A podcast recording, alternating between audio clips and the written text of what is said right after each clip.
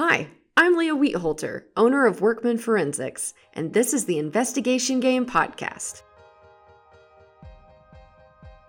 Welcome to the Investigation Game Podcast. I'm your host, Leah Wietholter, CEO of Workman Forensics in Tulsa, Oklahoma.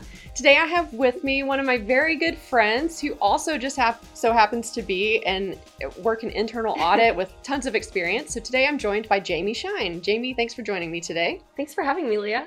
So currently, Jami is the corporate and IT internal audit manager at QuikTrip. Did I yes, right? That was pretty impressive. Ah, okay. Look at that.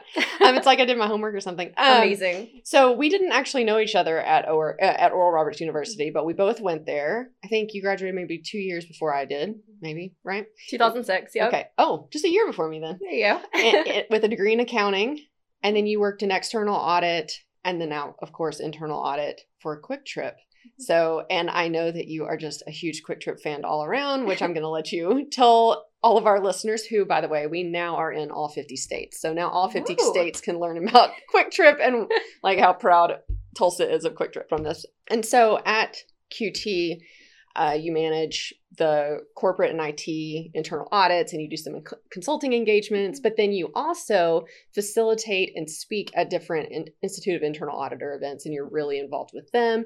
So if it is about internal audit, like Jami is a superstar. So so happy to have you on the podcast today.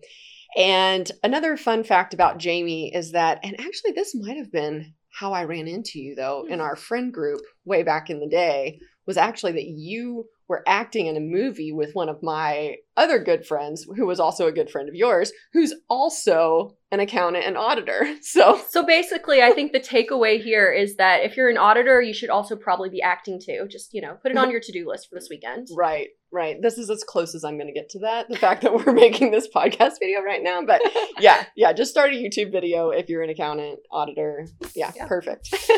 and then I think after meeting you, I knew you and your role acting with our friend James, and then I'm like, oh my gosh, you're an accountant too? Okay, this is this is amazing.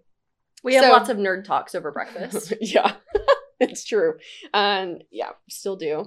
And so we have a coffee group almost every week until I just after quarantine I was just too tired. So now we have to turn it into brunch because I just can't get up that early right now. But okay, enough about that. So we have a couple of interesting topics to discuss today about our different worlds and how they interact with each other, but then also how they're different and just the different strengths in our two respective fields. But I wanted to for you just to share your story with me because I actually mm-hmm. don't think I know that the this part, even though we've been friends for a long time.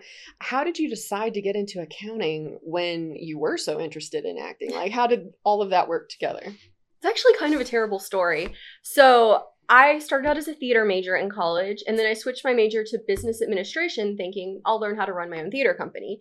So then, my senior year of college, my professor in accounting said, Why aren't you going out for any accounting jobs? Oh, and I switched my major to accounting my senior year because I thought this is a great backup plan. Oh, Everybody, I know, year? horrible, right? Great backup plan. Like I kept taking accounting classes because I thought they were fun. And so then I realized I had enough credits to get an accounting degree instead of business admin. So I went and talked to my professor, and I was a real idiot in college. And I said, No. Now, which is a better backup plan, like an accounting degree or business admin degree? Because I'm going to be an actress. But, you know, just in case I need something for a little while, what do you think? And he looked at me like I was an idiot because I was. And then he said, "Yeah, Definitely an accounting degree. And I said, Great, we're doing that. So oh my goodness. I wasn't planning on interviewing anywhere. I was going to go work for a theater company in South Carolina, had a job offer already. And then he convinced me just for fun to go to a couple of interviews on Oh, my campus. goodness. Yeah. So I interviewed with Ernst and Young, fell in love with them when I did the office visit, thought it was a great fit, ended up working there and really didn't expect to love it as much as I did. So that's kind of been my career path. It's been a lot of fun and surprisingly more similar to acting than you would think. Okay, now you have to explain that. Well, I think that acting is a way to, you know, express yourself and really bring truth. Actors Mm. are truth seekers. They want to experiment or explore, not experiment with, but actors want to explore the human condition. Mm. And I think internal audit is very similar. Internal audit requires being analytical, being an actor requires being extremely analytical. Internal auditing is very social, and so is acting. You're on set with people all day. Internal audit, you're working with people all day, which is how I love it so much. I don't think I could sit at a desk all day and not interact with people. So that's been a lot of fun too. Yeah. Okay. That definitely that definitely makes sense. And yeah, I never realized. So, did you take a lot of crazy hours your senior year in order to or you just already had a bunch of I just accounting? I had enough accounting credits, so it worked out. Wow, that's crazy. They were elective, so yeah. well, yeah, that's that's just so funny. yeah, huge nerd, but Well, that's that's awesome. I love it. So I definitely can't do an interview with you and talk about audit things until I let you talk about your employer because uh, so you've worked with them for over eight years now. Is that right? And it's QuikTrip, and QuikTrip started in Tulsa, uh, and maybe like people don't even know that. I, I mean, maybe I don't know. I feel like Tulsa's been getting more press lately, but Tulsa is a cool place to live. I think so. definitely. I don't want to put you on the spot, but yeah, I love Tulsa a lot. And I'm not from here, and you're not from here, Yeah. but we definitely stuck after ORU. So I'm curious. Like I love QT, and there's plenty of other like nice convenience stores we could go to, but like I Mm. only go to QT. But you working there, why do you love it so much? Well, honestly, I loved QT before I went to work there. So Mm. when I found out there was an internal audit position open at QT, I was like, I've got to apply for that. Internal That's audit at QT, like two of my favorite things together.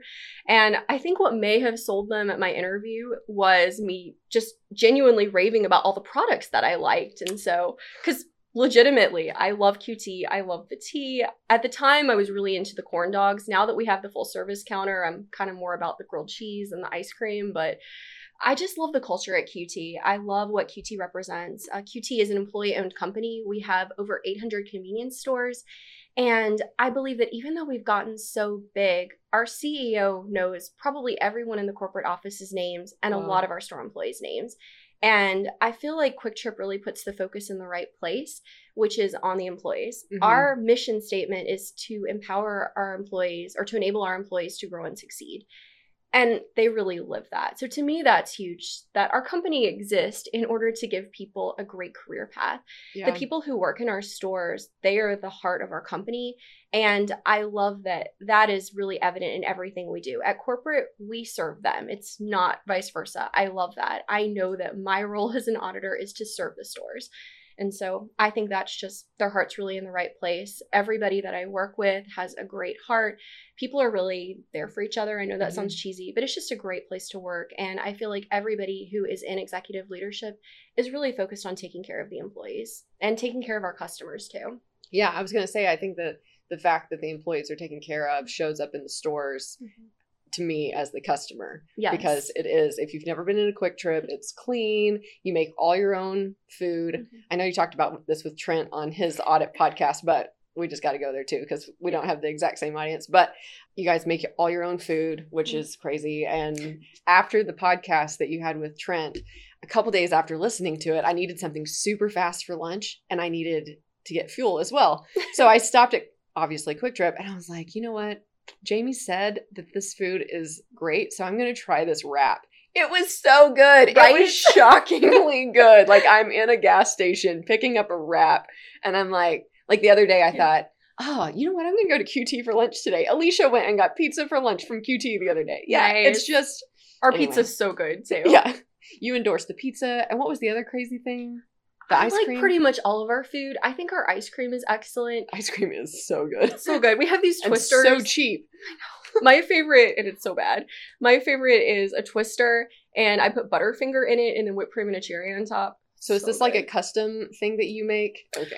Or well, like anybody can create, but like it's not one that's already Oh, it's on the menu. Yeah. Oh, it is on the menu. Okay. yeah, I still okay. have to try it next time. Okay. And the grilled cheese sandwich. Oh my gosh, Really? so good! Like Oh, best grilled cheese sandwich you will get at a quick serve restaurant.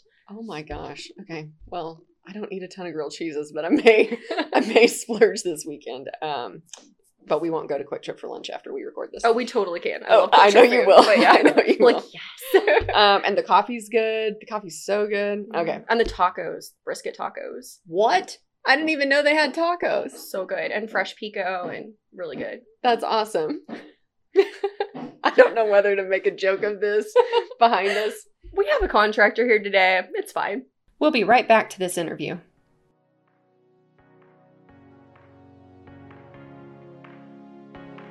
Paradigm Investigations has become known as one of Oklahoma's most prompt, reliable, self motivated, and experienced investigative firms over the past 14 years. If you are looking for clear and constant communication, expedited evidence with court ready reports, commitment to excellence and integrity, then make the paradigm shift today.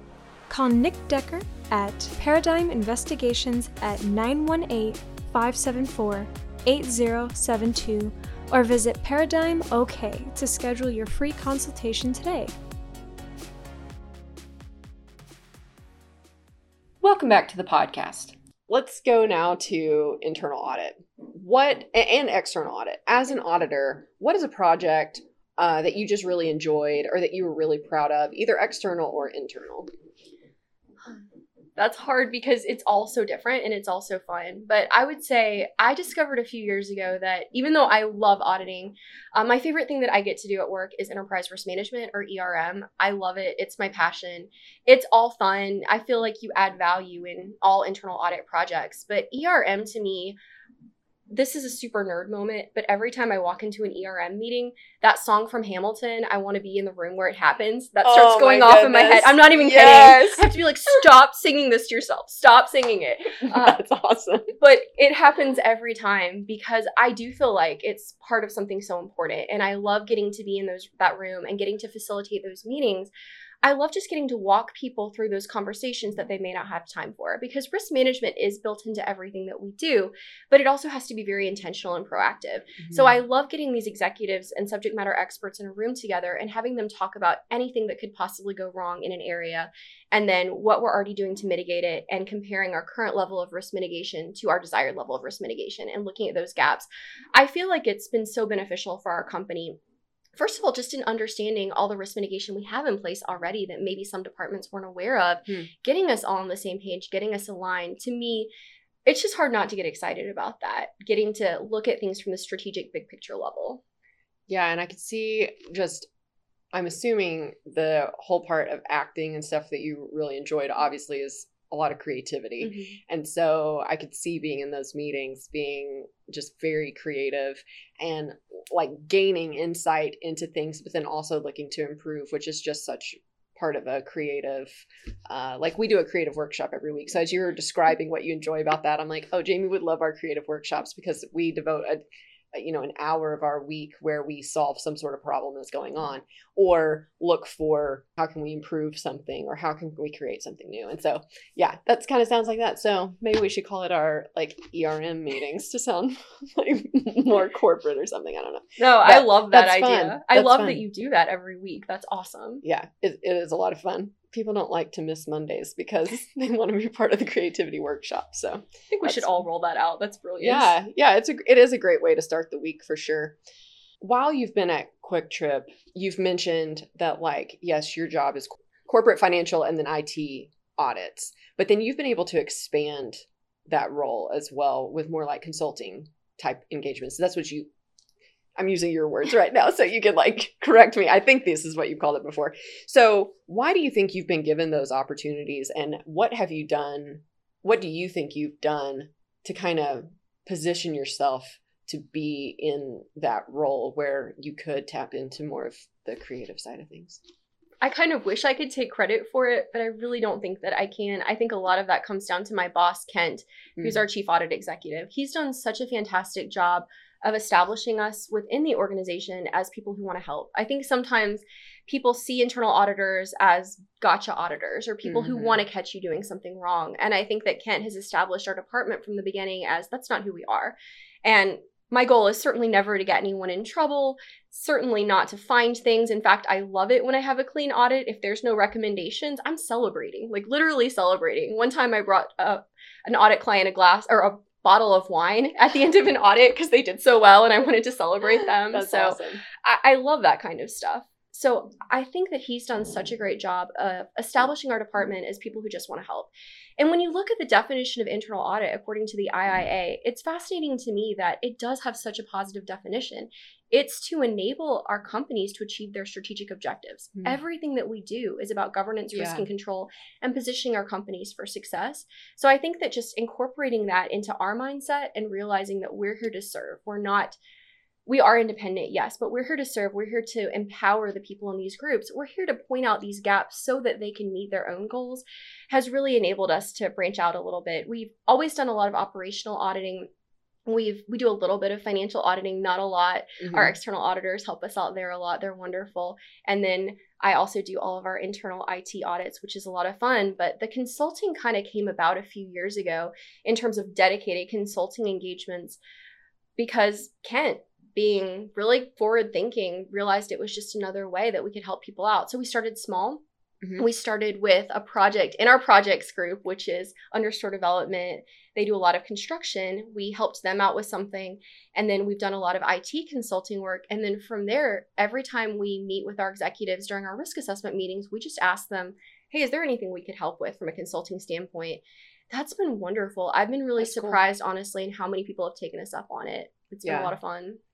You know, I heard somebody say a long time ago, like it's amazing what can happen whenever you just say, "How can I help?" Mm-hmm. Yes, I love I that. mean, just having that like posture whenever you go into something, I just think that's that's cool because that does mm. I can see how that even just that would set your whole team up for success that that if that's like the culture of your team is that you're going to go help and that you're not the, you know, teacher with this like uh, red pen where you're just marking it up. I gotta admit though, I think you're the perfect person for this job because if I did stuff and I didn't find anything, I would be so sad.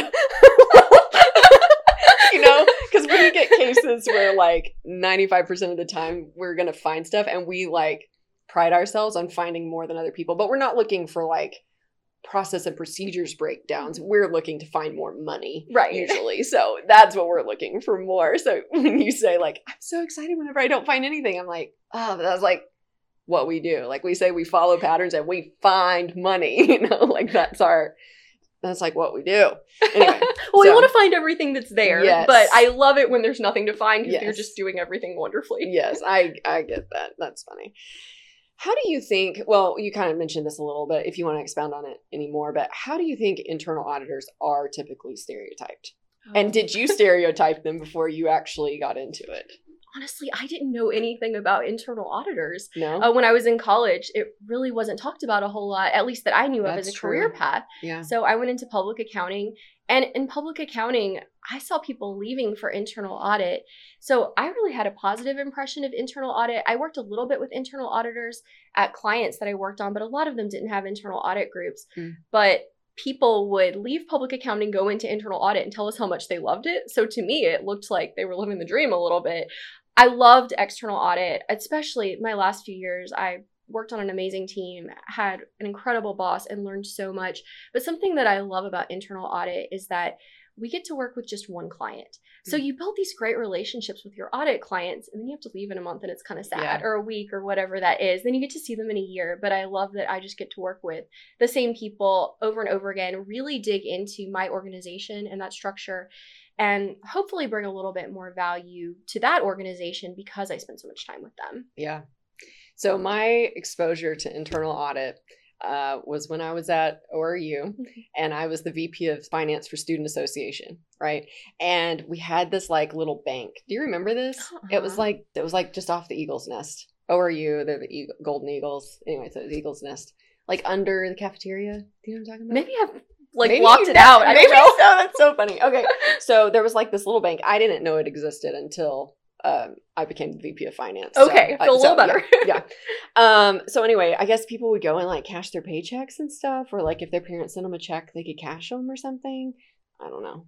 I mean, I feel like 2006, 2007 wasn't that long ago, but anyway, like that's just not how we would do things now. But anyway, no. like they'd PayPal us or something. Anyway, I was responsible for the bank, and the bank always had three thousand dollars in it, and so I had to count it. And I worked for the FBI at the time as well, and so I was all about like let's make sure we've got all this documentation, and I'm creating internal controls. Although I didn't like have those words yet, you know, but like I'm creating all of this stuff. But the internal auditor was responsible, like that worked for ORU was over this bank.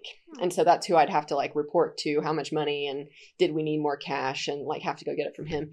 And I just remember like I don't I think they've done some updates to this building, but when I was there, the personnel building, did you ever go over there by the Yes. aerobic center?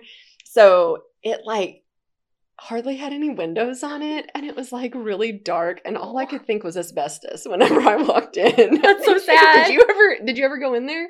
Yes, but not as a student. So a few years Oh, so after you I a different- graduated, I did the audit of ORU. Oh, that's right. That's right. Yeah. I forgot about that. Oh yeah, that's oh yeah. Okay. We'll move on. so um so I was like so I would go in, but he didn't get to office with everybody else because he was internal audit. And so he like literally was like by himself in this little office just as you walked in. And I just remember his office was always super dark and it had like dark paneling. And that was my view of internal audit I as feel a so student. bad for him.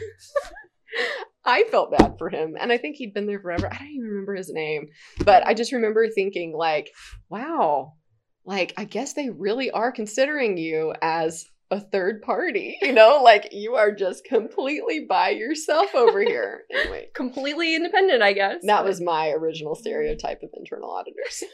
I mean, definitely when I tell people I'm an internal auditor, sometimes I get looks like I hear a lot of the time, you don't seem like an internal auditor. Oh, gosh. Which- I used to take that as a compliment, and then I was like, wait a minute, but internal auditors are really cool, so I don't know what to think about that. Or people think that internal auditors are fuddy duddies, which we're Yeah. not. No, you're not. We love to have fun. Um, I think sometimes people think that internal auditors are extremely straight laced, like Mm. we're rule followers. Mhm. And that can sometimes be true. I'm definitely a rule Mhm. follower. I wouldn't say that we're straight laced, but we can be rule followers. And it's funny. So I'm on the chapter relations committee, the CRC for the IIA, the Institute of Internal Auditors. And we will tell auditor jokes on ourselves all the time. But if there's like a spelling or grammar mistake, we will point it out. We will notice it. so like we will find anything that doesn't make sense. You I, I won't go into it but you did audit me on a text that i sent our group remember like just a few weeks ago you're like i'm gonna be the auditor for a second i don't think that that is a legit post i'm like That's true oh my gosh i like put my fraud examiner's hat down to the side just for a second and fell for a stupid post anyway I completely forgot. I did not share you. it on social media i just sent it in our group text It was but- completely fine. but she did fact check me I know. Okay, so one of the things we really wanted to talk about today was like what is similar and different about and like how do these two worlds intersect of internal auditing and fraud investigation. So I'd like to know how are they similar, how are they different, how do they intersect and just kind of get that conversation started. Okay, perfect. So, this is something that we talk about a lot, just ourselves with our different roles. And I think that our roles are very complementary and very Mhm. helpful to each other, but they are very different. Obviously, Mhm. there are some internal auditors who are also fraud investigators. They have that expertise, they have that skill set.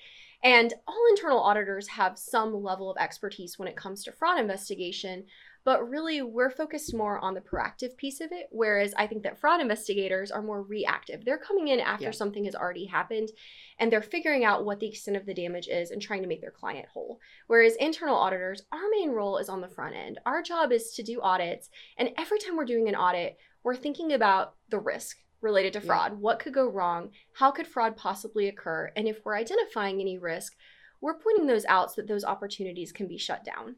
Right. So, fraud investigators, I think certainly we should be working together, but when an actual fraud investigation needs to happen, an internal auditor who doesn't have that dedicated training like you do is probably not going to be the best choice to lead the investigation. Yeah, I think sometimes it gets a little blurry when you have this internal, you know, someone in internal audit, you know, because you do work for the company. And so if the company has been harmed, especially if you're loyal to that company, you feel like you've been harmed. And so I think that clouds judgment. And not to say that like you break your code of ethics and stuff, right? But of course not. yeah. no, no, it doesn't mean that you can't be objective and so forth in the situation, but just there's a component of that where you're owning kind of some of that harm. Like you also trusted that person, even if you don't know them very well, because you're all part of this big corporation and you're all working together and like Team USA and like, you know, go.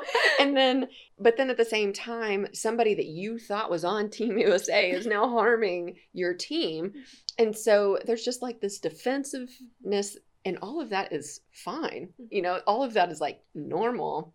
And so in the investigations I've worked where invest internal auditors have worked at first, a lot of times the the work product that came out of it, I'm not saying it's bad, but it's often full of extra things Mm, because it's like it's like it can't be as focused. And i i personally think it's because of the emotional factor or or perhaps pressure from management. Hmm. um you know because management feels so robbed. So then the internal audit is trying to do their best to take care of that you know whatever pressure they have there uh, which is not bad. It's just a very emotionally trying situation. I mean i can't tell you how many clients that we have that go through like massive embezzlements and they lose sleep. The next time i see them they've lost hair or it's grayed or i mean it's a significant amount of stress. And so I think that working inside of that company, that just makes it where you can't necessarily get to the desired uh, outcome. And, you know, law enforcement really just wants to see the facts. And so there's kind of this like, you're in the company, and so you've prepared all this information and you have the training as an internal auditor to prepare this information. You know what to look for, you know what systems they broke, but then to communicate that in such a succinct way without emotion to then prosecute or to insurance or wherever you're looking to recover, uh, or even in a civil court. I mean, it's it's just there's just another set of skills that I think comes into play. But as a fraud investigator, I do like working cases where there are internal auditors where we get to work with them because you, as the internal auditor, know your systems.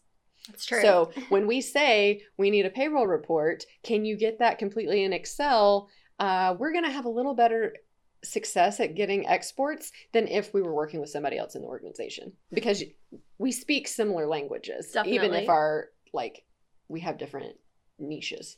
I agree. I think that there can be a great complementary relationship and a lot of collaboration between your fraud investigators and your internal auditors. Mm-hmm. I think that it can be challenging for us as well doing the actual investigation because we're trained in how to do an interview. We're not trained in how to do interrogations, unless, Mhm. again, your internal auditor is also like a CFE or a dedicated fraud inve- investigator. Yeah. But most of us, we're used to having very open ended conversations. We're used to asking probing questions and follow up questions. And we're used to building relationships with everyone that we have an interview with. Mhm. Whereas a fraud investigator, I'm assuming that your interviews or interrogations look quite a bit different than ours normally would. So it could be a little more challenging. It also might be easier for the people being interviewed in a fraud investigation to open up to somebody who is a third party that they haven't worked with before. Yeah, I, I I think that well, at least my interview style is uh, probably closer to what you described. I'm not much of a, a good cop, bad cop type situation. I'm more of a let's be friends and you just tell me everything you know. um, but but I do think that it's easier. I think it's also easier as a third party to go sit across from someone that I just met in this interview. And if I need to sit and wait on them to answer my question for two hours, I can.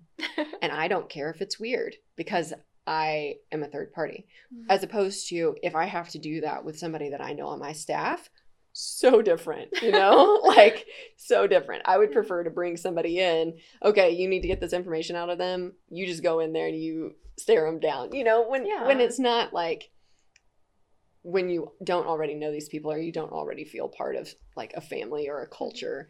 I, I do think that's that's easier. Um, and I think too, uh, I've actually, I actually, I just thought of this. I just, I was on the defense side of an embezzlement where the embezzlement case was worked by the company's internal auditors, and um, so I worked the defense of that work, and uh, my client, the charges were dropped, actually, because the internal auditors weren't independent enough. And I'm not saying that that's characteristic of all internal auditors. It's just an interesting, I had never thought about that part of that case before um, because the the fraud the alleged fraud was reported by a coworker of my client Hmm. and then like it turned it went to internal audit and then internal audit just believed the tipster but didn't look at all the data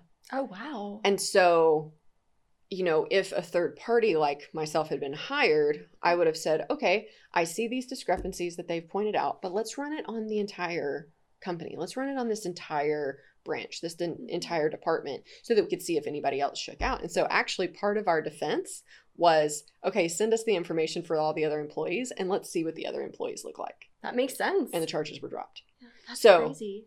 that's just one of the things that I think there's just this. I, internal auditors have a difficult line to walk mm-hmm. because you just like you said you work for the company, mm-hmm. but then you also are supposed to be independent, Yeah. and so that's a that's a delicate balance. It's a fine line. It's something that we talk about constantly, and it's always at the forefront, especially since I think all audit shops, and I know ours in particular, has really been moving towards taking more of a collaborative approach to auditing, which we still have to maintain our independence. We still have to maintain our objectivity, but it really is at the forefront that we're on our client's side. And they need to understand that. Mhm. Now, granted, I do think that in that case that you're talking about, the internal audit department should have been more objective. That's a little sad and scary Like that's to like me, but probably like worst case scenario. definitely, I mean, definitely not normal. that is not but, norm. but I do think that as auditors, we do tend to, and we should in our audits, we're so focused on root cause analysis Mm, because we mhm. need to be. That's what's important with a long term relationship with a company. Mhm. If something goes wrong, the first thing I'm thinking is, well, how did this happen? And how do we fix it? Yep. We like to fix things. And obviously, because of independence, we can't be the ones actually putting the fixes into place. Right. But we're always thinking about that end goal how do we fix things? Whereas I think for a true fraud investigation, the goal isn't necessarily, or the main goal isn't necessarily to fix things from a control standpoint. It's figuring out what's the damage, how do we make restitution to my client. So I think we have different objectives. Yes, for sure. And I like that when you're looking at the fraud triangle, I'm looking at the fraud triangle to decide what's the most efficient way to find the evidence and the facts and the data to support what this like how did this person do it and how much? And then how are we going to going to help recover just assist in the road to recovery on this. Um i think internal auditors are looking at the fraud triangle. You're focusing on opportunity like you said but you're setting your team up to win. You're even like protecting your the people in your company from themselves Yes, very much so. so by limiting and removing those opportunities or catching it before it's a $10 million problem Yeah, Right. definitely having those detective controls. But something that we always talk about preventative controls are better than detective controls, but you still need the detective controls because preventative controls fail sometimes. Yeah. But our main focus is getting those preventative controls in place, making sure that it can't happen to begin with or that it's very difficult to happen to begin with. And then do we have those detective controls in place on the back end? And I do think that we're very effective in working with fraud investigators to figure out okay, this is what happened. How do we shut it down next time? So I think that Right. something internal audit should be doing anytime a fraud is discovered is doing a look back, maybe Mhm. facilitating it with management and saying, okay, and I think we can also do this very tactfully as internal auditors because we're part of the company. How did this happen? Everyone's hurt. We're hurt too. right It, like you said, it is emotional for everyone in the company. But how do we prevent this going forward? What do we need to put in place? And also making sure we don't overreact. I think we've all read through policy manuals or procedure manuals and said, what on earth is this about? There's 20 million controls, and these cost a lot of money. yeah So, what's our risk appetite? What are we willing to accept just because something happened one time? Do we really need to put a control in place? Right. These are discussions we can facilitate pretty easily with management just based on the concept of risk. Yeah, I love it. I love it. Um, so I know you mentioned at the beginning uh, of this episode that you had worked a fraud investigation when you were in external audit. What type of, uh, you know, I mean, obviously we don't talk about names or places or uh, anything like that, but what type of fraud uh, had occurred? it was payroll fraud primarily, Okay. and also some poor use of petty cash and expense reimbursements, but it was at a nonprofit. I literally cried when we found it because I loved this nonprofit. I still love that nonprofit, but I loved this nonprofit so much. And the person who had committed the fraud, And I don't want to say I trusted him because mm-hmm. I'm an auditor. I need to be professionally skeptical, but there were no signs that anything was going on. He seemed to mm-hmm. really believe in the mission of the nonprofit. It was a really good nonprofit. So it was devastating to everyone there. And I was for whatever reason, I was kind of left to lead that investigation. I think some of the other people on the team were on vacation. The audit was supposed to be over. And so I got to spend some extra time on site and work with the executive director. And he was devastated. He was amazing, amazing man. So it was a really good experience for my career. And I did feel very invested in we need to figure out what happened to make this client right because I care about this client so much. Right. But it was also a really hard experience for me. I realized I don't want to be a fraud investigator.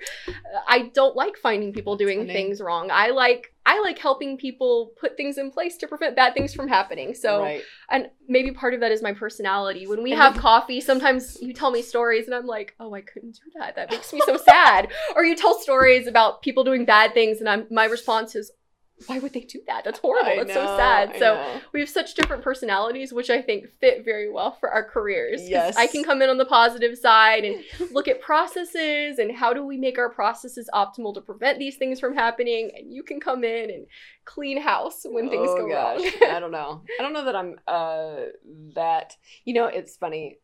I'm I know I've laughed here talking about you crying and hugging your client that had the fraud investigation, but I will say that while I don't have that um emotional response whenever I'm necessarily working with a client because it mm-hmm. is just all business to me like we're just going to come in there. And the sooner we can like like I will listen obviously emotion's going to play a part. So I am very empathetic and I'm going to mm-hmm. listen but I don't get drawn in then. Mm-hmm.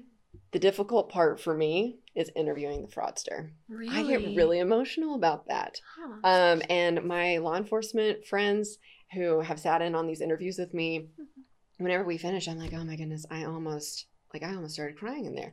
They're like, what is your problem? You know? Like, but but there's something about um, I, I really don't go into fraud investigations thinking that that person is different from me Mm.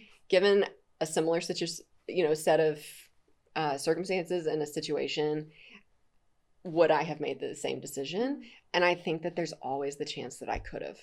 And I, you know, we all like to say that we wouldn't, but, um, and I think that that's why talking about ethics and talking about fraud is so important because it's a slippery slope, you know. And the one that comes to mind is a guy that, um, when I sat with him, his whole goal was just to put his kids through college and because he never got to go and so he stole almost $800000 just putting his kids through private school and uh, private colleges because he had several kids and he paid for all their cars and all their food and all this stuff and i'm sitting there like oh my gosh and you know a deacon in their church and just this really great person but given this situation he decided that the r- way he was going to live up to what he said he was always going to do he made this choice.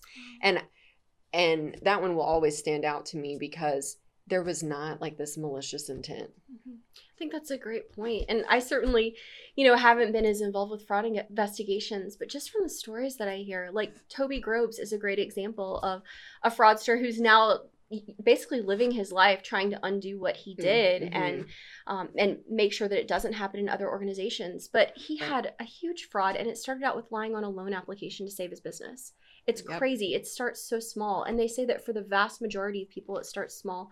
But I've even read articles about how most people who commit these fairly large frauds, it starts really small, and they don't even realize that first action is wrong, right and then they start covering it up.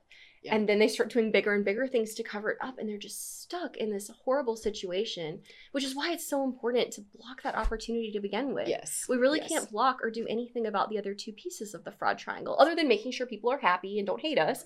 I think about that a lot in all of my IT audits. I always want to ask questions and want to know about employee satisfaction because IT has the keys to the kingdom. I'm like, I want you That's happy. true.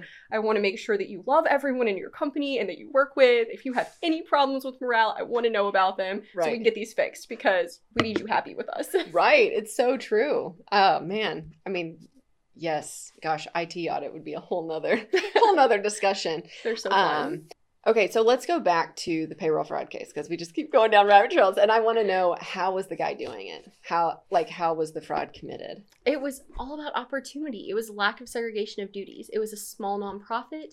They had two staff in accounting. They both trusted each other and they'd both been there for a long time. So the Mhm. executive, not executive director, the finance director or the CFO, I don't remember his title, but he was unhappy. It started off with that. I think he got a bad performance review. Mm-hmm. And then he also felt like he was underpaid because he looked at salaries for other people who would be at his level working for not nonprofits, Hmm. working in industry. And so he just changed his pay rate to match what he would be getting paid if he wasn't working for a nonprofit or what he thought he deserved to be paid.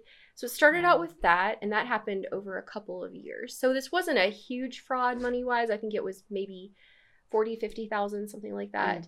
And then he also was just doing dumb stuff with expense reporting and with Mm. petty cash because he had access. yeah, And the review wasn't at a detailed enough level to catch things.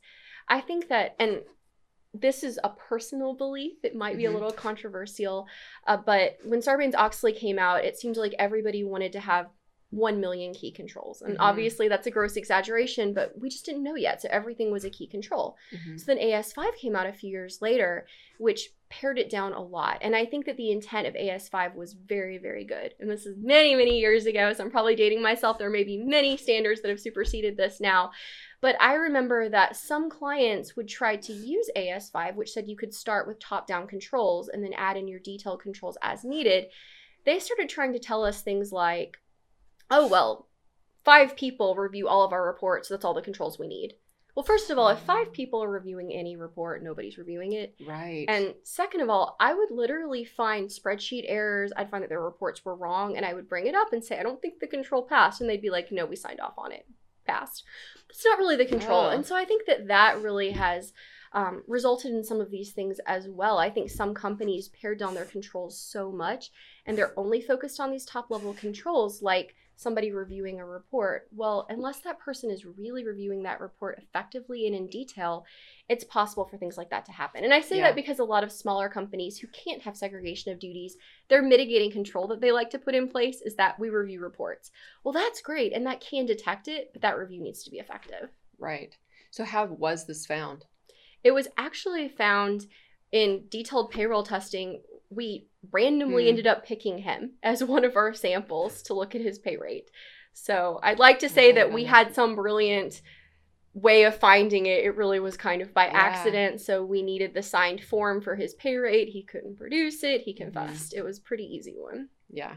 Well, that that's one that uh, in the ACFE's fraud report to the nations, whenever they talk about like what's the most common way that frauds are discovered, um, external audit's one of the lowest, but you made that number higher if it had been reported. So good job as an external auditor. That was like one more point for the external auditors. That's Nice. awesome. But also, we talk about as part of our uh, data sleuthing and you know how to data sleuth within your payroll is to look at your payroll reports because had they been looking at the payroll report, you know someone within the organization would have known that he was getting paid too much, and so then you catch it just like that. I think people rely on auditors too much too. And I say this as an auditor, so don't hate me, everyone. Well, there is the misconception that that, that you're looking at everything. Exactly. And we can't look at everything. Mm-mm. Like at QuikTrip, we have three internal auditors and we have, I think it's 24,000 employees. Oh now. my goodness. We have a very large organization. And so we can't possibly look at everything. But I will say I'm grateful at QuikTrip they understand that. And we have Mhm. a lot of second line of defense and first line of defense functions in place. So we're not the only people who are looking at things. We're not the only people testing things. We're not the only Yeah. people looking at controls. Thank goodness, because we would miss stuff. Right. There's three of us. Yeah. But I mean, that's just like way too much if you don't have those other uh, processes or systems in place. So you have to have a strong second line of defense. And so Yeah. for those smaller companies, that can be challenging to do. absolutely. But so often people think, and I think especially about external auditors, I don't know why, oh, well, there can't be a fraud because they didn't catch it. Well, that's not what they're testing yeah, for. they're not testing. They're testing to make sure that your financial statements are materially correct. Right. And materially is a big word there because when you look at financial statements, your materiality threshold can be very high in external audit, and it should be. They're Mhm. doing their job, but their job isn't designed to detect all fraud. And so many people have that misconception about auditors that we're specifically looking for any type of fraud and testing for it, and it would be found by us if it exists. Yeah. And it's just that's not even economically feasible. Can you imagine how much those annual audits would be? Because fraud lies in the immateriality. Oh, that's so that's so true. That's such a great point. I'm gonna So- quote you on that. Okay, you can. we can do a hashtag too or something. Anyway, There should definitely be a hashtag. well, this has been awesome. Thank you so much. I feel like we probably could talk about this forever, but we'll leave just a little for Alicia to edit out and get it down to our normal length. But this this has been great. Thank you so much for being here and um, for participating in a video podcast today. That's so exciting. Um, it's been a pleasure. So, if anybody has any questions about what we talked about today, or maybe even um, anything related to IIA or I don't know, QuikTrip, but but or internal audit, what is one of the best ways for them to connect with you? Oh, well, you can definitely connect with me on LinkedIn, or you can email me at jshine, J S H I N E, at quiktrip.com. Unless you absolutely hated everything that I said, in which case my name is Leah Wietholter. Oh, kidding. right, they already have my contact information. Yeah, right, exactly. Right. So, you know, you can explain you know. to her. Right. Um, or Alicia. I'll send John on to Alicia. Perfect. She's so positive. She'll spin it. Um, well, thanks again. We'll put your LinkedIn uh, link and email in the show notes. And it's been a pleasure. Thanks for joining me. Thank you so much for having me. The Investigation Game podcast is a production of Workman Forensics. For more information about the topics we discuss on each episode, please visit workmanforensics.com. If you enjoy this podcast, please make sure to subscribe and leave us a review. You can also connect with us on any of the social media platforms by searching Workman Forensics. If you have any questions, comments, or topic ideas for the podcast, please email us at podcast at workmanforensics.com.